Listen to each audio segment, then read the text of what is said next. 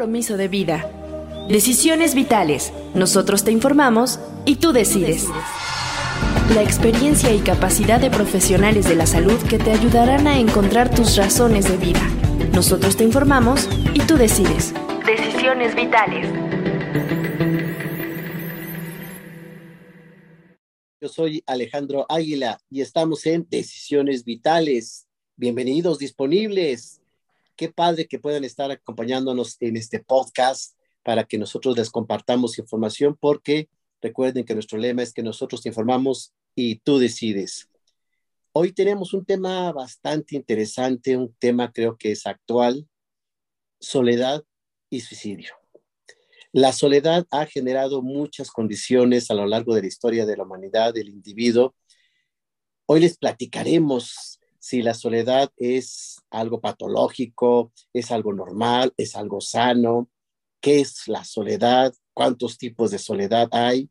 Y si tú te has sentido solo, escríbenos, cuéntanos su experiencia, cómo ha sido esta vivencia. Tú eliges tu soledad o de repente estás solo sin quererlo y qué ocurre, qué pasa con todas estas emociones cuando te encuentras en ese estado de soledad. Sean bienvenidos y le damos la bienvenida a Mariale Buenfil. Hola Mariale. Hola Alejandro, pues un gusto estar aquí en un programa más y pues como mencionas, ¿no? La soledad creo que es un tema bastante importante porque pues yo creo que todos nos hemos sentido solos en algún momento. Entonces es, es algo muy importante de abarcar te ves especialmente guapa, quiero decírtelo, ¿eh? muchas gracias, Alejandro. sí, siempre, pero bueno, me, da mucho gusto cuando hay toda esa este, producción para que podamos dar la mejor imagen para todos los disponibles que nos hacen el favor de seguirnos.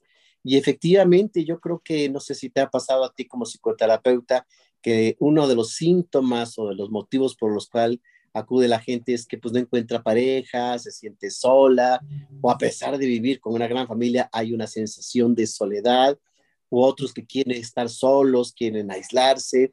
Entonces hay que explorar qué está pasando con esta sensación. Mi percepción, Mariale, a reserva de lo que nos comparta el invitado especialista el día de hoy, creo que nadie está solo. Que la soledad es No, la realidad es que que nadie está solo porque siempre estamos rodeados de alguien y siempre necesitamos de alguien, ¿no? O sea, al final el ser humano siempre va en grupos, por decirlo así, o con otra persona, o sea, siempre se va necesitando. Somos seres sociales, definitivamente, no hay una gran necesidad de convivencia, de estar este, con las personas. Creo yo, a veces se puede uno saturar y de repente querer estar solo, entonces ya es una soledad elegida, pero a veces cuando esta soledad pesa, afecta, daña, eh, no se acepta, no se quiere, no se tolera, pues sí puede llevar a una situación extrema como, pues, ¿para qué vivir? O ya no quiero vivir, o mejor morir, que ese va a ser nuestro tema y para que la gente nos siga, a qué redes puede estar y a qué plataformas. Sí, claro, nos encontramos en todas las redes sociales. Facebook, Twitter, Instagram y ya ahora TikTok. Nos encontramos como Suicidología y en YouTube estamos como Alejandro Águila para que también se suscriban, le den clic a la campanita porque también pasamos el programa en formato de video y ya nos pueden encontrar como podcast en todas las plataformas de podcast como Suicidología. Ahí nos pueden buscar y también suscríbanse para que les lleguen las notificaciones. Eso, ahí están todos los datos para que la gente nos siga y pues que sumen cada vez más disponibles, que así les llevamos a aquellas personas que nos hacen el favor de seguirnos, de acompañarnos, pues en todos estos programas que transmitimos los martes a la una de la tarde y compartimos en los podcasts para que lo puedan escuchar en donde anden, cuando anden y cuando se les antoje, con muchísimo gusto. en el coche, a todos lados. Lavando el traste, eh, la ropa, caminando, haciendo ejercicio, platicando, cualquier momento es oportuno y qué bueno que podamos también este, en estas plataformas estar presentes para todos ellos. Y le damos la bienvenida ahora sí a Octavio Andrade Carbonel. Muy buenas tardes, Octavio. Muchísimas gracias por estar con nosotros. Doctor, buenas tardes. Un placer estar y gracias por la invitación. Al contrario, muchísimas gracias a ti por participar. Ya la gente te conoce, nos hiciste el favor de acompañarnos en el tercer maratón virtual para la prevención de suicidio el 10 de septiembre, que pues estuvimos compartiendo con un tema maravilloso que trabajaste, pues sensible, que movió a mucha gente, hablando sobre las personas privadas de la libertad y la depresión. Y creo que pues, eres el, indicado, porque a veces las personas cuando están eh, aisladas, pues de alguna forma pueden sentirse con este deseo de no vivir basado en una condición de soledad. Tú eres psicólogo, has trabajado en estos espacios de personas privadas de la libertad y empezaríamos hablando, pues, ¿qué, qué es la soledad o cómo la podemos definir?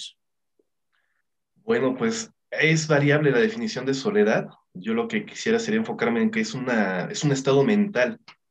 Sí, más que nada es un estado mental, aunque sí existe una soledad física, como estaba comentando Mariale, eh, el hombre es un ser sociable por naturaleza se conjugan en tribus, las tribus empiezan a ser pueblos, ciudades, entonces todo esto nos ayuda a progresar eh, como civilización, el estar rodeado de otras personas y poder también participar en la, en la comunidad. Pero precisamente existe esta eh, situación con las personas en que en algún momento eh, físicamente estamos solos. Por ejemplo, esto le pasó a mucha gente ahora con la cuarentena, gente que ah. vivía gente que vivía sola. Así es. Y que básicamente cuando les tocó la cuarentena, pues las únicas opciones que tenían para comunicarse con las demás era el WhatsApp o el Facebook, las redes sociales. ¿sí? Pero hay otro, otro pequeño grupo también de gente que no tiene estas redes de, de apoyo y que efectivamente se quedaron solas. Algo que sucede con las personas cuando están en esta situación es que usualmente utilizan el trabajo para poder, eh, digamos, llenar un poquito esta cuestión de la, de la soledad. Pero ¿qué sucede después de que salen del trabajo? ¿Qué sucede con sus fines de semana? Pues que se quedan totalmente solos. Entonces, sí es una soledad física, es una cuestión real el no estar en algún momento rodeado de otras personas, pero también tiene que ver con un estado mental. Hay gente que puede pasar, como decían, hay una soledad elegida y es en el momento en que nosotros tal vez necesitamos como que un, un tiempo fuera, ¿no? A ver, a ver, ya me estoy ingentando, necesito un momento para mí, para hacer mis cosas, para escuchar mi música, leer un libro, etc. Y buscamos esos momentos de soledad que son muy productivos, es una soledad positiva, digamos, ¿sí? Imaginemos que en este tipo de situaciones pues han dado grandes invenciones. Por ejemplo, yo imagino a Newton ah, viendo esta manzana caer, pues una, en un campo ahí, solito, absorto en sus pensamientos, y no hubiera sido posible si hubiera estado platicando con otras personas, conviviendo, ¿no? Tenía que ver este momento de soledad para que se diera este tipo de situación. Este estado mental va a ser muy relacionado o va a estar muy este, estrechamente relacionado con lo que es la cuestión de la ansiedad y la depresión. ¿sí? Se va a dar más que nada por lo que son carencias afectivas, sociales o físicas, ya sea de manera imaginaria o de manera real. Pero aquí el impacto que le produce esta cuestión a las personas, pues también tiene que ver mucho con su propia personalidad. Hay gente que se desenvuelve muy bien estando solo. ¿sí? Hay gente que no tiene ningún problema en estar solo durante varios días incluso, pero hay personas que empiezan a sentir esta angustia y empiezan básicamente a buscar alguna forma de poder tener algún contacto.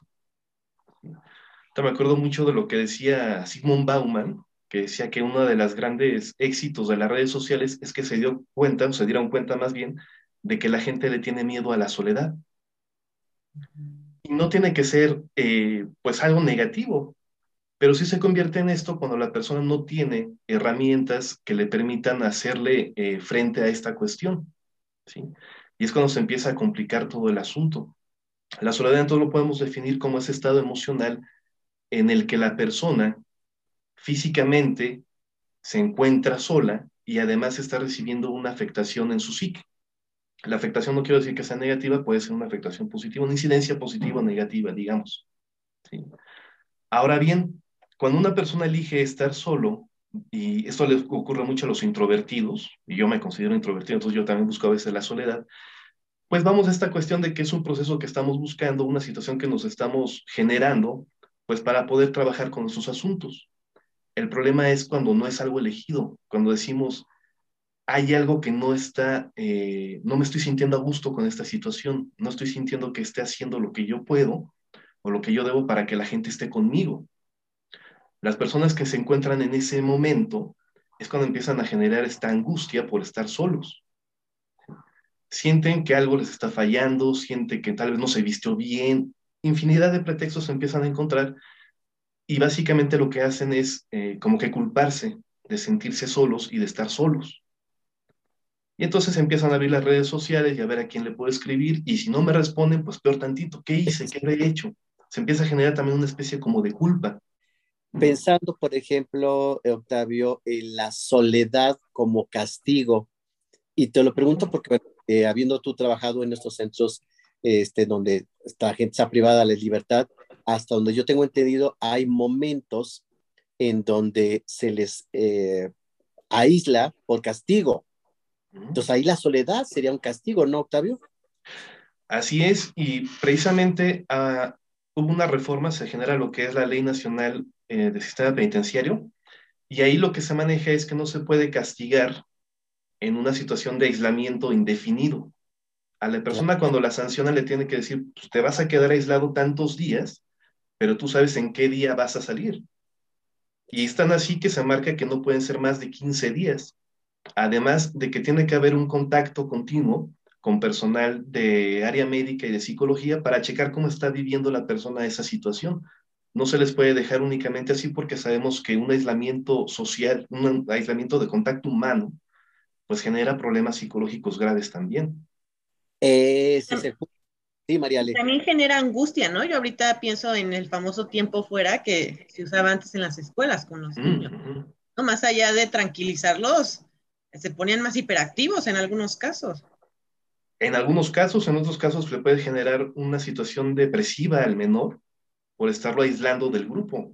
Los niños están acostumbrados a jugar, así es como aprenden, y a este niño le estás castigando precisamente con ese contacto humano. Es una cosa terrible, ¿no? Es incluso manejado como una cuestión también de tortura o de trato inhumano, el hecho de aislar a la gente. No, te vuelves loco. O sea, dices, yo considero que dices tú 15 días, pero hay gente que no sé si al cuarto, quinto a la semana ya empieza a tener alucinaciones auditivas, visuales, todo eso, es decir, enloquece por la situación de la soledad, ¿no? Sí, ahorita que lo dices, Alejandro, justo me acuerdo de la película del náufrago. No sé si ah, la han visto, ¿no? Que tiene que hacerse su amigo, o sea, un amigo con una pelota, porque pues no puede ya. Lo hace con una pelota o con un coco. Según yo es una, pelota. que sale de los paquetes, de la paquetería, y de ahí de la pelota decide, hasta le pone nombre y todo, y habla con él, porque pues era tanta la soledad que necesitaba un referente. Exactamente, mira qué buen ejemplo, porque efectivamente llega un momento en el donde la soledad empieza a generar otro tipo de trastornos para algunos que tengan ya cierta predisposición, pues más rápido, otros más lento. Entonces, yéndonos en esta línea, Octavio, habría varios tipos de soledad. Una, la que se elige, otra, la da por condición, y una más, la que eh, la soledad por castigo o por represión, ¿no? Así es, así es. Y también podríamos encontrar lo que se conoce como una soledad existencial, que es cuando nos llega Sí, cuando decimos, bien, ¿y yo por qué estoy aquí? ¿O por qué la gente no me gusta? ¿O mis papás que no les gusta lo que escucho? Y esa también es fuerte, ¿no? Es parte a veces del proceso de la adolescencia, este parte natural del desarrollo, pero sí genera una soledad en el adolescente, ¿no? Cuando se siente incomprendido, nadie sabe lo que yo estoy sintiendo, nadie me entiende, y esta también es una, soledad fuerte. También existe la soledad transitoria, Digamos, en el caso de los castigos hablamos de una soledad transitoria porque estamos manejando una temporalidad específica en la que se va a cumplir. Cuando yo busco estar solo, pues también estoy hablando de una soledad transitoria porque cuando yo decido terminar con ella, pues puedo buscar a mis amigos, puedo salir, puedo rodearme de gente. ¿sí? El problema es cuando aún haciendo este tipo de cuestiones, pues las personas no dejan de sentir esa soledad. Ahí es cuando estamos hablando de una soledad crónica, y tal cual ya es una soledad exacerbada que va a empezar a tener efectos en la psique y en la cuestión física de la persona que la está padeciendo. Y, yéndonos en esa diversidad de soledades, Octavio, en esta parte donde la gente, y tú mencionas más en el adolescente, pero creo que puede ocurrir en cualquier momento de la vida de una persona, de sentirse solo a pesar de estar en sociedad, en comunidad, eh, es común que la gente acude a consulta y esta situación de la soledad sea uno de los motivos, ¿no? Y dice, oye, pues, si tiene papá, tiene mamá, tiene ocho hermanos, es ¿dónde está la soledad, no? Es una sensación. Entonces, la, pregunta es, ¿hay gente que por um, su depresión, melancolía, condición emocional, carga una soledad a pesar de estar en convivencia con otros? Sí, sí, así es. Y evidentemente eso también nos puede suceder a cualquiera en cualquier momento. Se puede dar tal vez por un momento de ruptura, eh, una separación o la muerte de alguien, y entonces tenemos que reconfigurar todo nuestro ser a esa pérdida, y esto también nos lleva a una, a una cuestión de soledad, porque ese dolor que sentimos por la pérdida de alguien, por la pérdida de un trabajo, la, la separación de la pareja, la muerte de algún familiar, pues nos lleva a una soledad aunque estamos acompañados. Y es algo que no vamos a poder explicar a las demás personas porque esa pérdida significativa para nosotros va a ser vivida de manera diferente para todas las personas que estén ahí. Ay, es que en esta parte sí sería como muy pesado, muy fuerte, muy tormentoso, lo, lo comentaste un poco como de castigo, el sentirse solo a pesar de estar en comunidad, en sociedad, y entonces aquí la persona empieza a revisarse o yo no sé si analizarse qué tengo mal, por qué nadie me o por qué mi novia, mi esposa me dejó, mi esposo me dejó, etcétera. Esa sensación de que algo está mal en ti y el castigo o el resultado es la soledad. ¿Es así? Así es, esta parte de no sentirse comprendido, de evidentemente la persona empieza a buscar qué es lo que está pasando, porque esto es algo que yo no quiero sentir, es algo que me incomoda. Y a última lo que empieza a hacer es, pues es que tal vez yo no digo las cosas como debo, es que tal vez no me estoy vistiendo como debo, es que tal vez no estoy haciendo lo que yo debo, y se empieza a culpar, y eso lo único que hace es como que crear una especie de espiral en que la persona va cayendo y va cayendo, va cayendo. Al final, esa puede generar una soledad crónica, ya una, una soledad en la que en cualquier momento, en cualquier situación, la gente se siente sola. Esto debe ser muy fuerte, muy pesado y sobre todo muy tormentoso para quien no la elige, porque de lo que nos comentabas al inicio, la persona que sí elige, pues pensando en alguien que escribe o alguien que hace algo que necesita estar solo, etcétera. Pues, Medita. Pues, y que pues requiere de la soledad para concentrarse, entonces es una soledad elegida y que le permite ser productivo.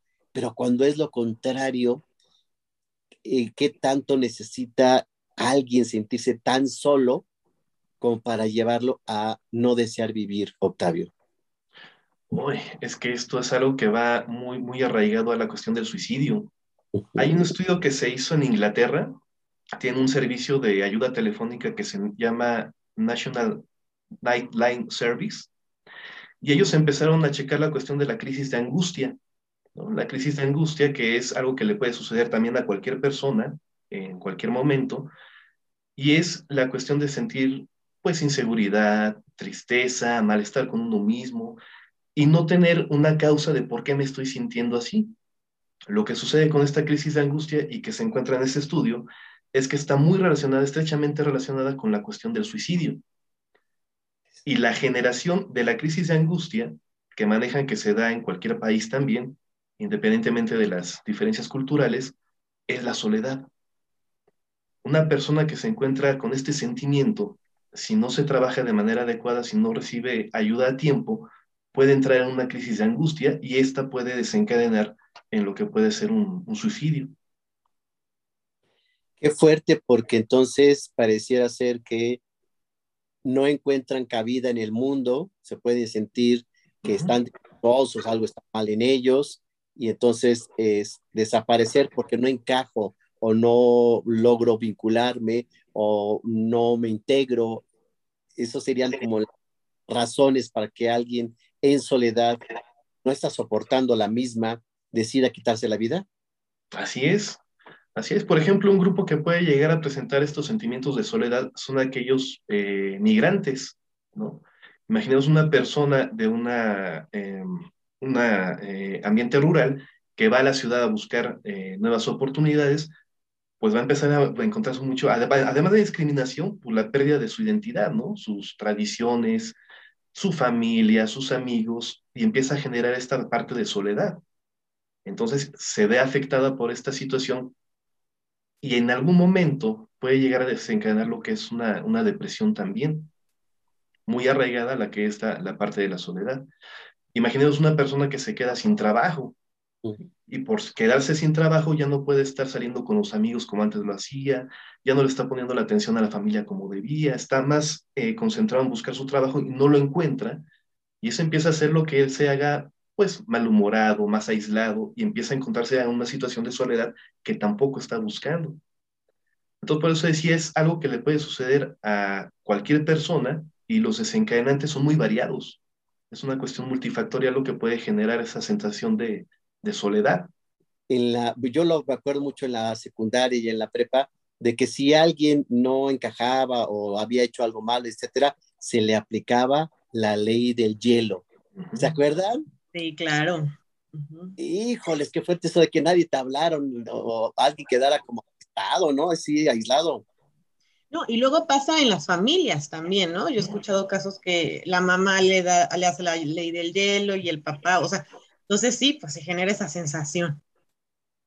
incluso en las parejas también, un castigo para la pareja es que ya no te respondo, ya no te contesto, me mandas mensajes y no te digo nada, me estás hablando en la casa no, como si no existieras híjoles, qué fuerte, porque entonces quiere decir que allí el aislamiento, el silencio, la no respuesta es el castigo que lleva a alguien y que pues por ello se puede vivir en soledad, pero por una condición de donde el entorno es lo que le está orillando a estar solo. Y pues esto sí puede ser bastante más fuerte y, insisto, podría llevar al suicidio, ¿no? Así es, y ahí tal vez nos damos cuenta un poquito también porque es considerado como una tortura, ¿no? Aislar a la gente, dejarlos sin comunicación, dejarlos sin contacto, es una tortura. Así tal cual como estás, estás torciendo la psique de la persona, lo estás haciendo sufrir. Y creo yo también alguien que de por cuestiones ya, pues, no sé si neuróticas o psicóticas, le gusta estar solo, pues también se hace muy eh, difícil, muy neuróticos, muy complicados gente que no sabe convivir, no tiene una buena eh, relación con los demás, es una gente difícil de vincularse o difícil de, relacionarse, ¿no? Y aparte yo muchas veces he escuchado ese tipo de personas justo como, no, bueno, es que sí, yo me aíslo, pero también hay un deseo realmente como de que lo incluyan, ¿no? En el grupo. Pero entonces al mismo tiempo se aísla, pero lo desea y ya no sabe ni cómo. Sí, pero pareciera que, perdón, eh, eh, el, que se aísla demasiado por deseo también puede llegar a una condición muy neurótica, muy difícil de convivencia, como que se acostumbra a estar demasiado solo, entonces no sabe la importancia o la relación positiva que puede tener y el enriquecimiento de su vida, ¿no? Nutrirse de afectos, ¿no? ¿Es así, Octavio? Así es, nutrirse de afectos, de comunicación, te recuerdo el caso de los famosos ermitaños, ¿no? Que deciden irse a, la montaña, se aíslan de la sociedad y en algún momento cuando la sociedad los encuentra o ellos tratan de regresar a la misma, pues vemos que han perdido ciertas habilidades sociales. Es gente que ya eh, desentona, ¿no? Ya no encaja completamente en, en, ella y esto les lleva nuevamente a esta cuestión de sentirse solos, de sentirse incomprendidos.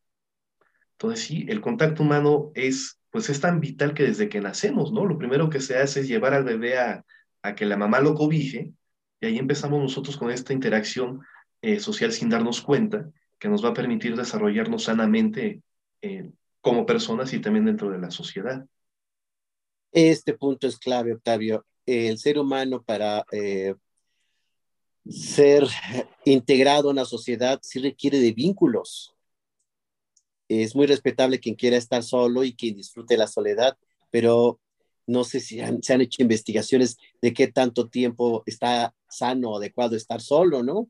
O qué tiempo ya una gente empieza a desvariar o a tener conflictos o a, generar un tipo de neurosis o de psicosis, porque la soledad demasiado larga sí debe provocar algunos efectos, ¿no? No recuerdo ahorita si hay algún estudio sobre esa situación, pero sí recuerdo, por ejemplo, el caso de los niños que son encontrados después de tanto tiempo en condiciones en las que vivían con animales, en manadas de animales, y el trabajo que cuesta luego resocializarlos, ¿no? Sí hay implicaciones en las personas que están en un aislamiento eh, social, pues porque ellos empiezan a generar esta, esta eh, es una sensación como de enojo hacia las personas también porque digo, pues ellas, ellas no me están entendiendo, no me están cobijando, no me están dando el afecto que yo quiero. Entonces, por eso la necesidad. ¿Y cuánto tiempo puede una persona estar sola? Yo creo que uno se siente, cuando te sientes ya incómodo de estar solo, pues ya, ya, ya fue mucha meditación. Mara, buscar. Sí, ya, ya, ya, fue mucho, mucho zen, ya tengo que buscar a mis, a mis amigos, a mi familia, ya tengo que empezar otra vez a, a este, interactuar con la gente. No es sano este, pues con los recetas, ¿no? Que se aíslan y se pasan toda la vida meditando y únicamente les llevan alimento y bebida, no es sano para la mayoría de las personas porque no tenemos desarrollada esta cuestión que ellos sí. Nosotros estamos acostumbrados al mínimo contacto social, aunque sea salir y con el de la tienda, ¿no? aunque sea.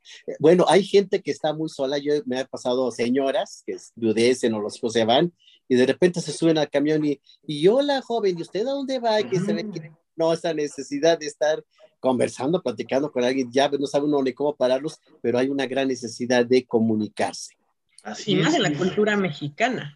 No, hombre, los mexicanos somos parlanchines, creo que es la palabra que usamos, ¿no? Parlanchines. Y fíjate, esta parte se ve mucho en los adultos mayores, y más cuando la familia los empieza a aislar. Yo recuerdo eh, el caso de una, una familia que conocí que el abuelito vivía en la parte de arriba y lo iban a ver nada más para darle de comer. Era, una situación bastante triste y no creo que sea la única en la que se dé, porque a las personas eh, mayores usualmente se les empieza a aislar, se les empieza a restringir el que participen en actividades, no digamos laborales, ¿no? Ya también en cuestiones de reuniones de la familia, los empiezan a ver como, como, un, eh, como un estorbo. Entonces, sí es cierto, la familia es muy importante en la, en la cultura mexicana, es muy importante la interacción social, pero también tenemos esa parte, porque eso se ha dado en las familias mexicanas, que empiezan a aislar a los viejitos, a la gente eh, mayor, y eso les genera a ellos una soledad impresionante, y es una soledad negativa y totalmente no buscada. No, y se enojan, se hacen agresivos, intolerantes, es decir, hay efectos también colaterales de ello bastante graves y pues la verdad eh, es insano tener este tipo de actitudes con las personas de la tercera edad. Fíjese que a mí cuando platiqué con algunos amigos respecto a este tema de soledad y suicidio, me decían, pregúntale a Mariale, ella que ha trabajado con personas este, sordomudas, si el tener esta condición puede hacerlos sentir solos. No lo había yo pensado, Mariale. Pues sí, realmente sí los hace sentir excluidos justamente pues de la población que pues no sabe lengua de señas, ¿no? O sea, ellos, eh, por ejemplo, no sé, uno a lo mejor está acostumbrado a ver la televisión, a este, estar en un chat, ¿no? Y muchos de ellos, por ejemplo, no saben español, entonces a veces el chat no es suficiente, ¿no? Tiene que ser videollamada, ¿no? Por ejemplo, en la televisión pues tampoco se pueden entretener tanto, entonces sí, al final sí hay una gran carga de solidaridad, ¿no? Y entonces cuando se ven, pues se quedan horas platicando, ¿no? O sea, algo muy común en los sordos es eso, ¿no? Que, cuando se ven, les cierran el lugar y siguen y siguen y siguen y siguen. ¿Por qué? Porque necesitan esa estimulación de estar hablando con otro que les entiendan y tenga el mismo lenguaje. Entonces sí, claro que sí. Y más cuando los padres pues no saben, ¿no? Cuando los padres no saben lengua de señas, de normal pues no se comunican con ellos, entonces sí. Como sea, pero necesitamos a como dé lugar siempre la necesidad. Y eh, yéndonos a esta parte en donde de repente hay necesidad de estar solos, te preguntaría, Octavio, la persona que se le priva de la libertad, pues tiene que salir de su casa, de su ambiente, de su trabajo, de su familia, entonces se puede sentir sola, pero al momento de tener que integrarse a las compañeras o los compañeros, se tarda en adaptarse, eso tiene que ver con la capacidad de socializar. ¿Cómo, se ha visto? Híjole, es que es fuertísima la cuestión de la, de la cárcel. Como tú comentas, el primer trancazo y la primera sensación de aislamiento, de soledad, es cuando te están quitando de tu comunidad, de tu casa y metiéndote a la prisión. El adaptarse es adaptarte a un lugar hostil, totalmente hostil, en el que además vas a convivir con 20 personas con las que tal vez no tengas nada que ver, que van a ser personas que tal vez tú en tu día a día, en tu vida cotidiana, nunca hubieras elegido para platicar.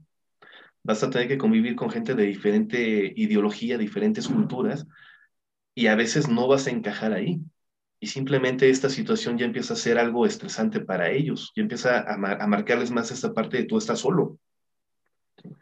Estás solito y aunque estás acompañado, está esa sensación de, soledad. No puedes tener el contacto con tu familia, no puedes saber qué les está pasando. Las áreas, pues eh, decíamos en el programa del de, suicidio de la mujer y, la cárcel, pues están saturadísimas de trabajo, entonces no se puede estar haciendo acompañamiento de manera individual como tal vez se podría hacer en, en otra situación. Y eso genera muchísimas cuestiones de sentimientos de soledad. Es una, una sensación que está muy presente en la, en la prisión. ¿sí? sentirse solos, sentir que no, te, que no te entiende nadie, que no va a haber una ayuda, que no vas a poder salir de ahí. Y yo creo que ahí aquí se probaría mucho la capacidad del individuo para adaptarse, para socializar y para tolerar, porque pensaba yo, y lo dices muy claro, lo tienes muy claro, este Octavio, es gente que pues uno no eligió, no elegiría para vivir, para vivir, para estar con ellos, pero así que te tocó, tienes que, entonces eh, o te adaptas o entonces la soledad va a pesar más y vas a estar más aislado, ¿no? Así es, y adaptarse también implica este, eh, reconocer que vas a tener que entrar en una rutina que tú tampoco estás eligiendo, que te están forzando a que tomes. Incluso asistir con las áreas puede ser algo que tú no estás considerando eh, como una cuestión de yo decido libremente ir con las áreas, no, más bien me están obligando a asistir y estoy asistiendo con alguien que tampoco hubiera hablado en, el, en la calle, ¿no? Entonces, sí es, es una, una cuestión muy impresionante porque estamos hablando de que en el sistema hay más de 30 mil personas internas y cada una de ellas está vivenciando la situación de cárcel de una forma diferente. Pero si algo podemos decir que tendrían en común, eh, sería esta cuestión de la soledad, sentir esa soledad y ese aislamiento no, este, no tanto de, del castigo, sino del aislamiento de no poder tener contacto con tu familia. Y había yo leído algún artículo por ahí, que es una investigación, Octavio, que los primeros tres meses de alguien que es privado de la libertad son de alto riesgo suicida. Así es, eh, desde, por eso comentábamos, desde que entra la persona a prisión se empieza a valorar su estado emocional. El objetivo que tiene el área de psicología cuando hace la entrevista más que diagnosticar, más que generar un plan de, trabajo con la persona, es conocer cómo está su estado emocional. Otro golpe que pueden recibir es al momento de la sentencia. Y múltiples pérdidas que empiezan a... Si se muere un familiar, pues obviamente no los van a sacar para que se pueda despedir, para que pueda ir a velarlo o, o asista al entierro. Tienen que vivir entonces esta muerte también ahí, en soledad. No, todos los eventos, ¿no? Si les nace un hijo o si este, tienen alguna condición este, de emergencia o como bien muerta, etcétera, pues todo eso lo tienen que vivir, pues nada más como lejanas, espectadores, pero no participantes, ¿no? Así es, y esos son golpes muy fuertes y más en lo que hablamos de la cultura mexicana, ¿no? Que tenemos tanta, eh, pues tantas tradiciones en cuanto a estas situaciones de que si nace el hijo, que si la niña cumple 15 años o que si ya salió de la prepa, de la secundaria, o los entierros también, pues todo esto empieza a pegar muy fuerte en la psique de las personas. Adaptarse, como dice el doctor, es el recurso que tienen ellos para poder sobresalir y sobrevivir en este tipo de situaciones.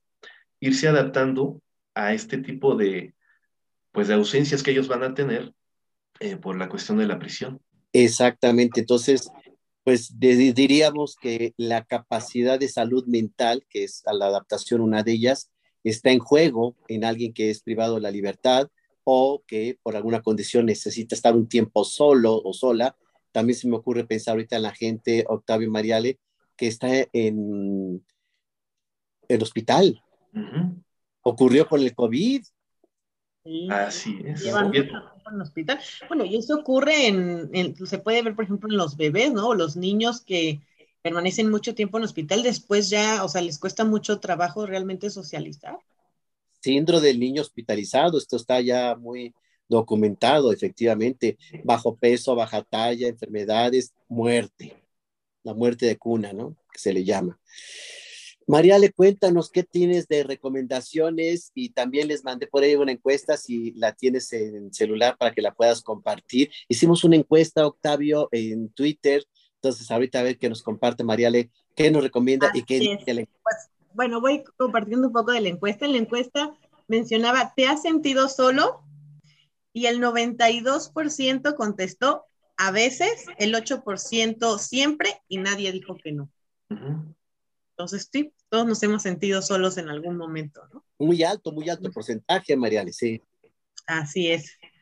Bueno, hay, eh, tengo dos libros de recomendación. Uno se llama La soledad de Giorgio Nardone, ¿no? Que ayuda un poco, este, más bien, pues, a cómo comprender la soledad, ¿no? Este, cómo hacerle también para no, no este, bajar esa sensación de, de, de sentirse solo. Hay otro que se llama La soledad de Natalio Grueso, y ese va más como hacia las ventajas de la soledad, ¿no? También, o sea, las ventajas de, em, pues, de tocar con las propias emociones, ¿no? También un poco el cómo ir manejando la soledad.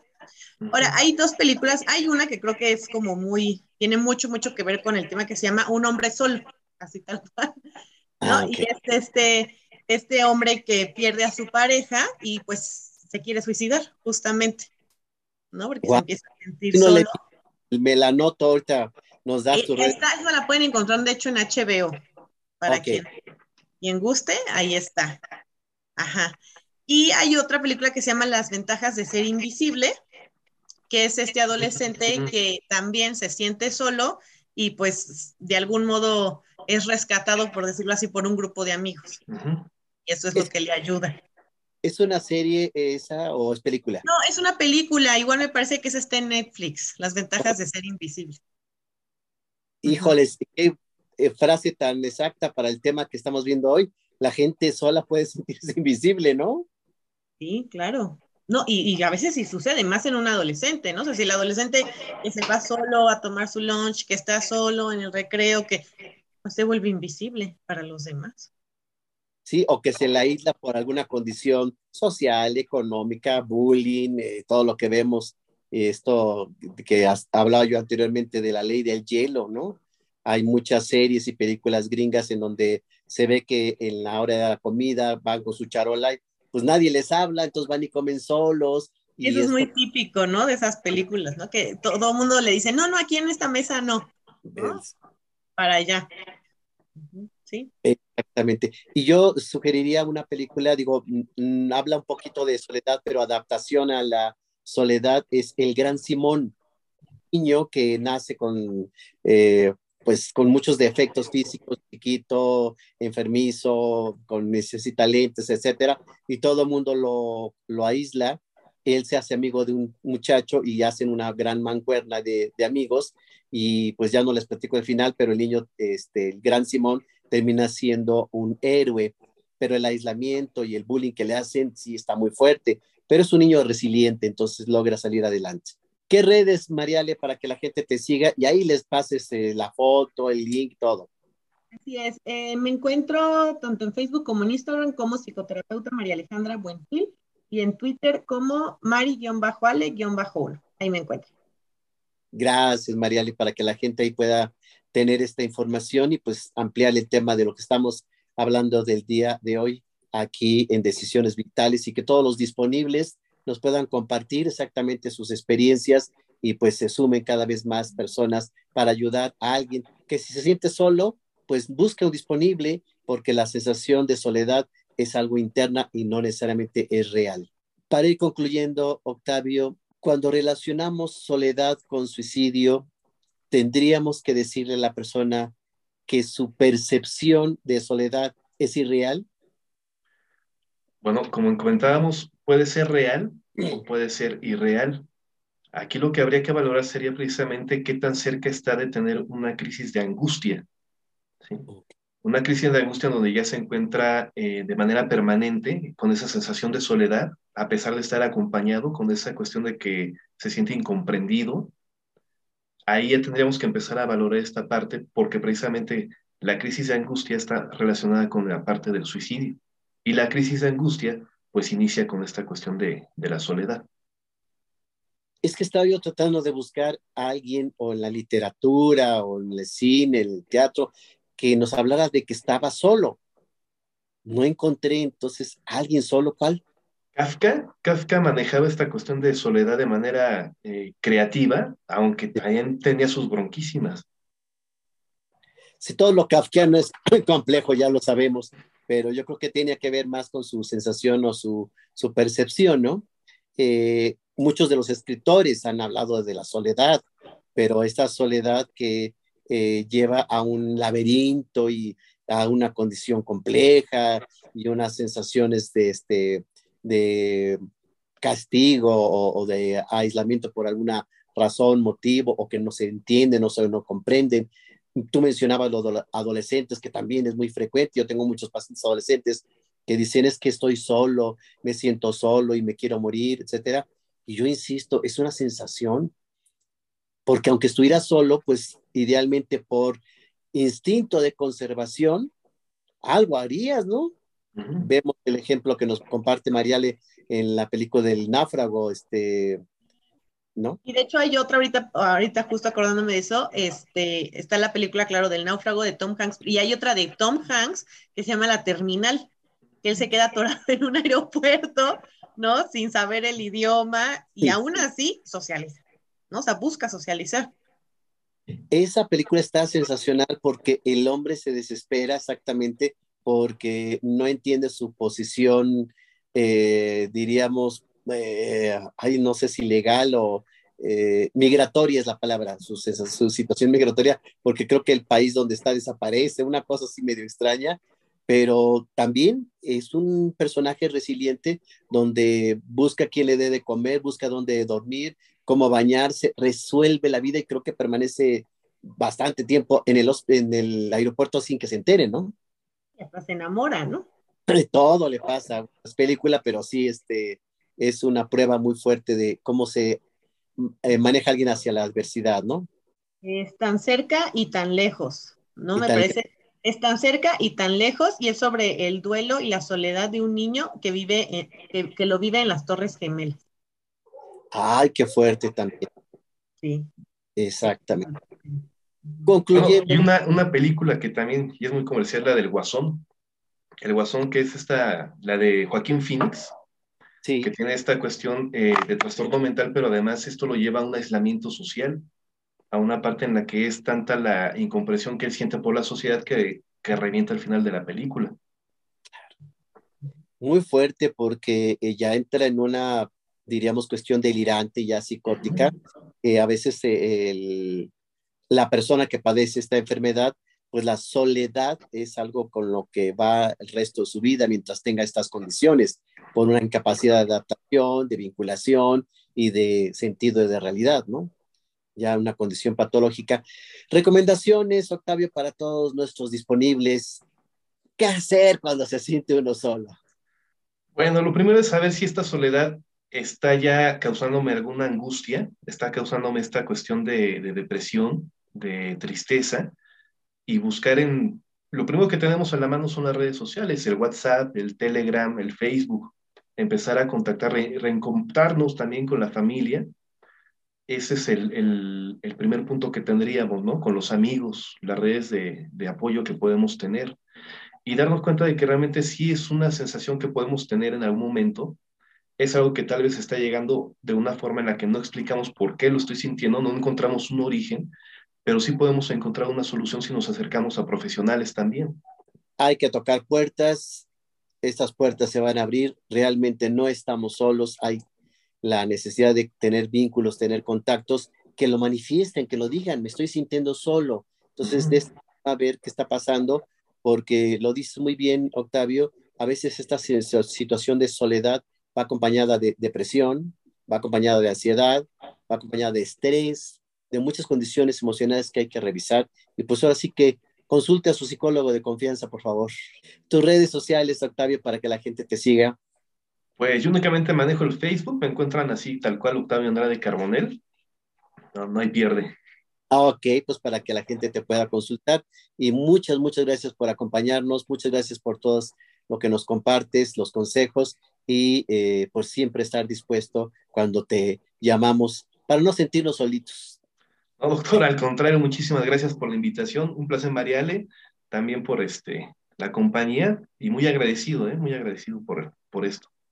Al contrario, pues muchas gracias a todos, a ti, a, Mariale y a nuestro webmaster, Alejandro Ledesma, por toda la organización, toda la sistematización y pues cómo eh, compone todo el video para que quede bien editado y para que quede excelente para verse, para escucharse en todos los podcasts.